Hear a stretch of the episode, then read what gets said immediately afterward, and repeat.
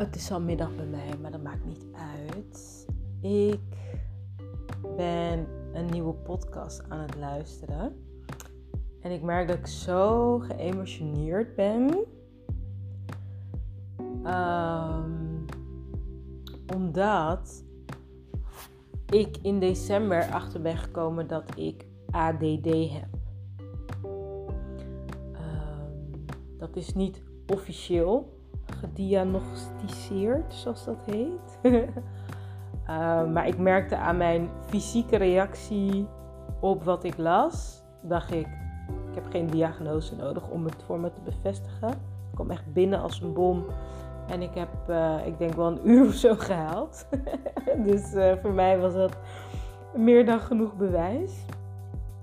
En ik heb daarna met een paar mensen om me heen gepraat of zij het kennen of mensen hebben die uh, het hebben.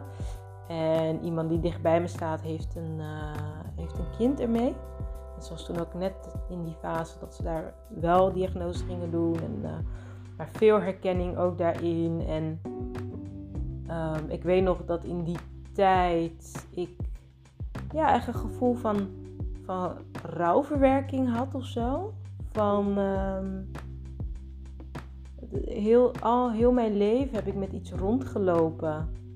Uh, waarvan ik voel van er, er, er is iets anders bij mij. ADD gaat over letterlijk een, een, een hersenpaadje wat anders is. ik heb moeite met structuur uh, en regels. En dat dan met een cultuur en een thuisverwachting dat je je netjes aan de regels moet houden. En dan leef je in twee culturen. Dan heb je dus twee verschillende regelgevingen waar je aan moet houden. Um, en, en het waardesysteem gaat heel erg over goede cijfers halen. En, en heel erg dat prestatie. Dat is voor iemand met ADD ook een ding. Um, maar daar, ik, wil, ik wil het eigenlijk niet per se over mijn ADD hebben. Want dat is een proces waar ik eerlijk gezegd nog bril in ben. Het is pas vier maanden geleden dat ik erachter kom. En misschien herken je dat, dat je, dat je iets, tegen iets aanloopt in je leven. En dan ga je er een beetje over lezen. En dan um, ga je er een beetje over praten. En dan leg je het weer weg. Dan denk je, nou ja, weet je, oké. Dan ga je gewoon doorleven. In mijn geval, ik weet niet of je me op Instagram volgt. Maar ik ging laatst mijn administratie doen. Nou, dat is een uitdaging. Dat is een uitdaging. En dan stel ik het ook echt uit tot op het laatste moment. En dan moet ik wel, want dan kom ik in de hyperfocus. En dan, I don't know, ik, ik sprint er ineens doorheen of zo. Maar wat gebeurde er nou? Ik had een kaarsje. Want ik heb, ik, ik heb natuurlijk, als je me langer volgt, een heel proces achter de rug van um, tot rust komen, dicht bij mezelf komen. Um, mijn huis en mijn leven zodanig inrichten dat ik in mijn goede energie blijf. Dat is echt mijn topsport geweest van de afgelopen drie jaar. Dus ik had een kaarsje aan en ik was mijn administratie aan het doen. Ik had tegen mezelf gezegd, elke dag één maand. Want ik heb uh, van een heel jaar moet ik uh, van alles aanleveren. En ik moet ook nog van uh, kwartaal 1. Dat geeft mij heel veel stress, omdat ik van allerlei plekken informatie moet gaan verzamelen. Word ik heel onrustig van in mijn hoofd. Of eigenlijk als je ADD hebt, ben je al onrustig in je hoofd. Maar als je er ook nog zoiets moet doen, dan... Wow, nou ja, ik krijg een soort van kortsluiting. Maar goed, ik kan dan hè, mezelf... Oké, deze um, in kleine stukjes maken. Je gaat eerst dit doen, je gaat dat... Dat maakt zo... zo of ik doe het gewoon. dat is voor een ADD ook heel fijn. Gewoon doen. Um, en nou ja, ik bedoel, ben niks voor niks 13 jaar ondernemer. Ik heb dus blijkbaar wel een strategie van oké, in kleine stukjes hakken, stap voor stap. Waar ga je het doen? Uh, en, en vooral, hè, ik ben heel erg van de bemoedigende woorden en affirmaties. Waarom? Omdat het mijn redding is. Omdat ik dus continu mezelf bevestig van oké, stap voor stap, je kan het. En dan krijg ik stress, want van de tien dingen kan ik eentje niet vinden. En dan rustig aan, adem in, adem uit. Dus al die tools die ik heb ge geleerd on the way, helpen me dus blijkbaar met mijn ADD. Dat wist ik niet eens. Tot dus vier maanden geleden. Maar ik had dus um, mijn kaarsje en ik had allemaal bonnetjes liggen. En nou, ik keek ergens naar en ineens uh, draai ik me om. Stond, was dus een blaadje. Uh, zeg maar, de bovenkant was gebrand in die kaas. Ik schrok er wel van, van wow, wow, weet je, dit is best wel heftig. En Uh, het was een bom die ik waarschijnlijk al had gescand, dus dat is oké. maar dat, dat was wel zoiets van. Ehm, voorzichtigheid en onvoorzichtigheid is een thema in mijn leven. Dus dat, dat raakte het. Ehm, van de week zat ik dus in de werkkamer te werken. En ik heb allemaal mooie nieuwe kaarsjes gehaald. Met, met, ik had een afspraak in de winkel. En ik kon dingetjes kopen voor mijn huis. En ik was helemaal blij. Ik had leuke roze kaarsjes gekocht. Zo van die soort hè, eh, drinkbekerformaat, zou ik maar zeggen. Maar die is dus uh, roze. Dus je ziet niet dat er een, lampje, dat er een kaarsje in brandt. En ik heb hem op het raamkozijn gezet. En echt, onze intuïtie praat met ons. Want ik was dus een training aan het volgen. Hè, die training waar ik dus in de laatste podcast over had. Was ik aan het volgen. En ik keek uit het raam en ik zie dan wel zo, weet je, als je boven een kaars kijkt, zie je zo een beetje een soort golven door de lucht. En ik zag dat. En mijn intuïtie zei nog, het is eigenlijk helemaal niet handig dat ik kaarslicht niet kan zien. Dat zit dus in, in de beker. Ik denk, ja, wat heb ik er dan aan? En voor de rest ging ik verder met mijn training geen aandacht aan besteed. Uh, ik was klaar. En toen uh, met de training, ik ben naar beneden gelopen omdat de bel ging. En, ik, nou, ik, en dan ben ik, weet je, dan ben ik al lang al vergeten wat in de werkkamer gebeurt. Ik ben mijn zoontje gaan halen bij de kinderdagverblijf. Ik kom terug. En ik zei tegen man, oh, ik moet even nog een mailtje tikken. Dus ik ga naar boven, ik ga een mail schrijven, ik doe de gordijn dicht. Want die zon uh, scheen zo in mijn ogen, dus ik kon niks zien op het scherm. Ik doe het gordijn dicht. En uh, ik ben een drankje gaan doen bij een vriendin. Ik kom s'avonds terug. Ik denk, hé, hey, volgens mij is het raam nog open. Gelukkig maar. Dus ik doe het gordijn open en ik zie dat die kaars daar nog aan staat. En ik ben daar zo van geschrokken, want een gordijn en een kaars. Um, en kijk, waar, waar mijn, mijn, mijn, hoe zal ik het zeggen? Het grootste gedeelte van mijn helingswerk van de afgelopen drie jaar gaat over lief zijn voor mezelf. Dus ik merkte dat ik, ik, ik, baal. En ik heb dan ook wel het gevoel van deze, weet je, dit, is best wel falen als moeder. Um, maar die, die hardheid, die strengheid voel ik niet meer. Omdat ik echt heel lief ben naar mezelf. Dus ik, ik had wel zoiets van, ja, dit is niet handig. Um, en dan, ik kan alleen maar dankbaar zijn. Het, gelukkig is het, stond het raam open en moest ik de gordijn open doen. Heb ik het gezien. Er is niks aan de hand. Want vroeger was ik al helemaal in die drama gaan. Oh my god, en ik had heel het huis kunnen afbranden. En oh, waar zit je met je hoofd? En weet je wel. Dat doe ik niet meer. Zo, ik heb het raam dicht gedaan. Ik was dankbaar. Ik had wel zoiets van, ik ga dit niet aan mijn man vertellen. Uh, want hij zou wel zo kunnen reageren. Dus ik dacht, ga ik maar niet doen. Volgende keer, dit soort kaarsjes werken niet voor jou. Geen, weet je, deze kaarsjes zet je niet meer uh, bij het raamkozijn. Je hebt er nog één, want ik had twee gekocht. Die zet je gewoon uh, op de kast, zodat je het kunt zien. En dus voor, op die manier ga ik dan een nieuwe structuur creëren waarvan ik hè, een soort afspraak met mezelf. Welke strategie werkt wel? Gewoon een kaarsstrategie moet ik dan bedenken. En, um, in de, en toen, mijn man, mijn man is super scherp. Dat is heel fijn, want uh, hij houdt mij echt wel in balans ook met, weet je, ik vergeet dingen en ik, joh, um, ik, had ooit zo'n test gedaan over persoonlijkheid of zo. En toen was het echt van, ja, weet je, Daisy, nou echt party, gezellig, maar vergeet de wc-papier, weet je wel. Zo. en, en Mark is meer van de, hij zegt ook, ik ben gewoon meer een conciërge type. Ik zorg ervoor dat alles geregeld is, weet je, genoeg wc-papier, er zijn glazen, dus genoeg drinken.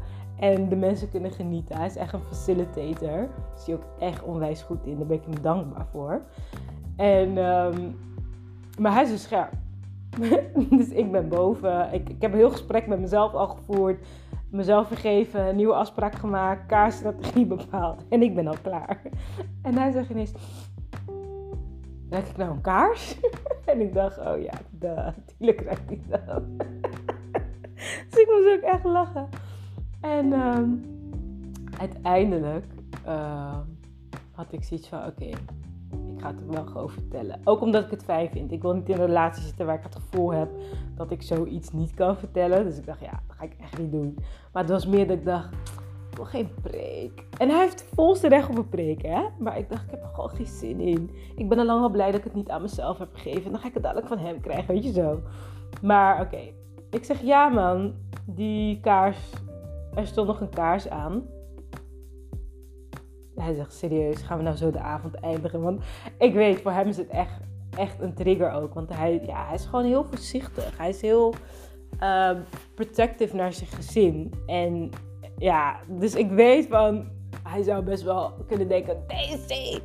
Maar dat, dat deed hij niet. En daar heb ik hem volgende dag ook voor bedankt. Weet je, had echt zoiets van, ja, deze, weet je, daar moet je wel op letten. Dat, dat droger, uh, kaars. En ja, anders moet je gewoon geen kaarsen aan. En,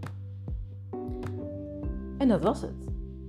Dat vond ik tof. Dus volgende dag zei ik tegen hem, ja, weet je... Um, kijk, de behoefte die ik eigenlijk heb, is dat ik op zo'n moment naar je toe kan komen en kan zeggen: Weet je wat er is gebeurd? Weet je wel? Dat is de behoefte die ik heb. Durf ik nog niet. Uh, omdat ik denk, ja, je gaat komen, je gaat zeggen, weet je, je gaat klagen. Maar ik zeg, je zei het zo relaxed, thank you. Weet je, dat vond ik echt heel fijn. Uh, waardoor ik nu ook echt de ruimte voel om tegen jou te zeggen van... Mm, ja, weet je, het gevoel en de behoefte die ik had. Nou, dus super fijn gesprek.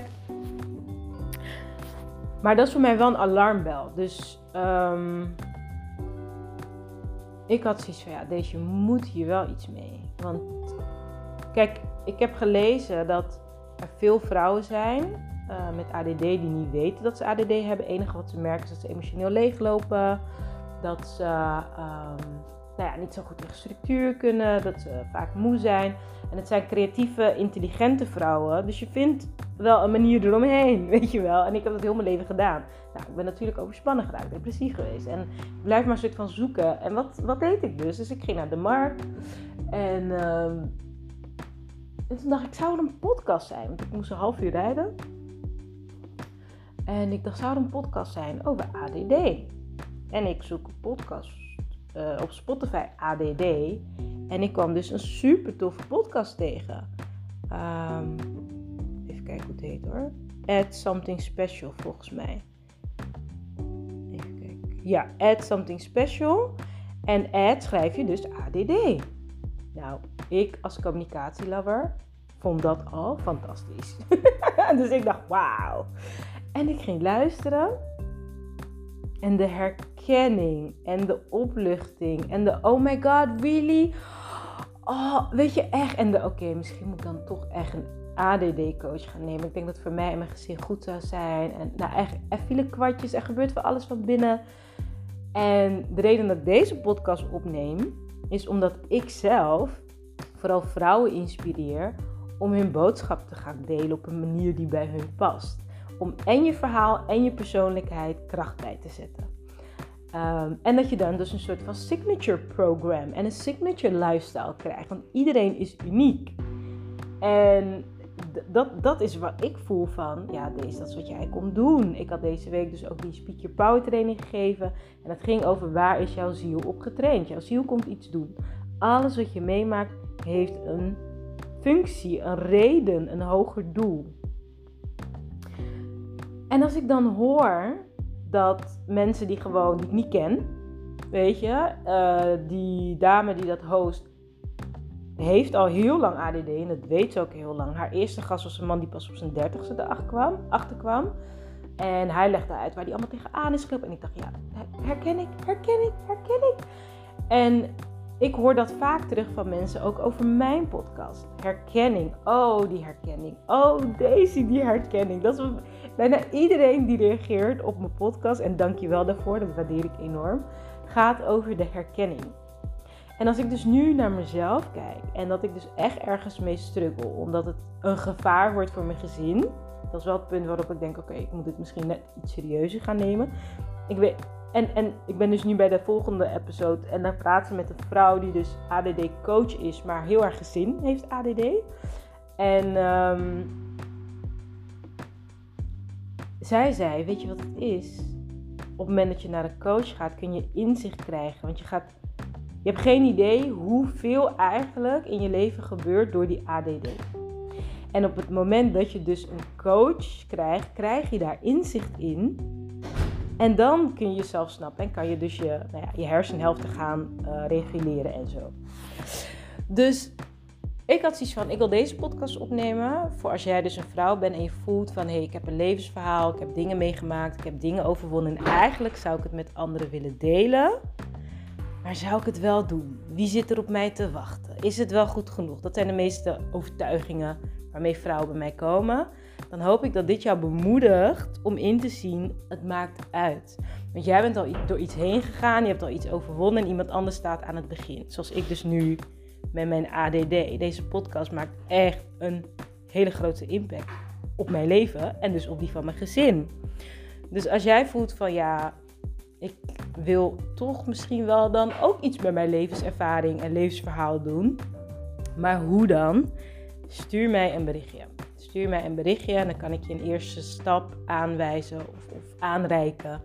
Uh, want het maakt echt uit dat je je verhaal deelt. Het kan van, voor iemand anders echt een, een ja, life of death betekenis hebben. Dus hou je niet in, maar um, ja, share your story. Ik hoop dat dit verhaal jou in ieder geval iets heeft gebracht. Laat me weten wat het je heeft gebracht. En uh, tot de volgende. Doei.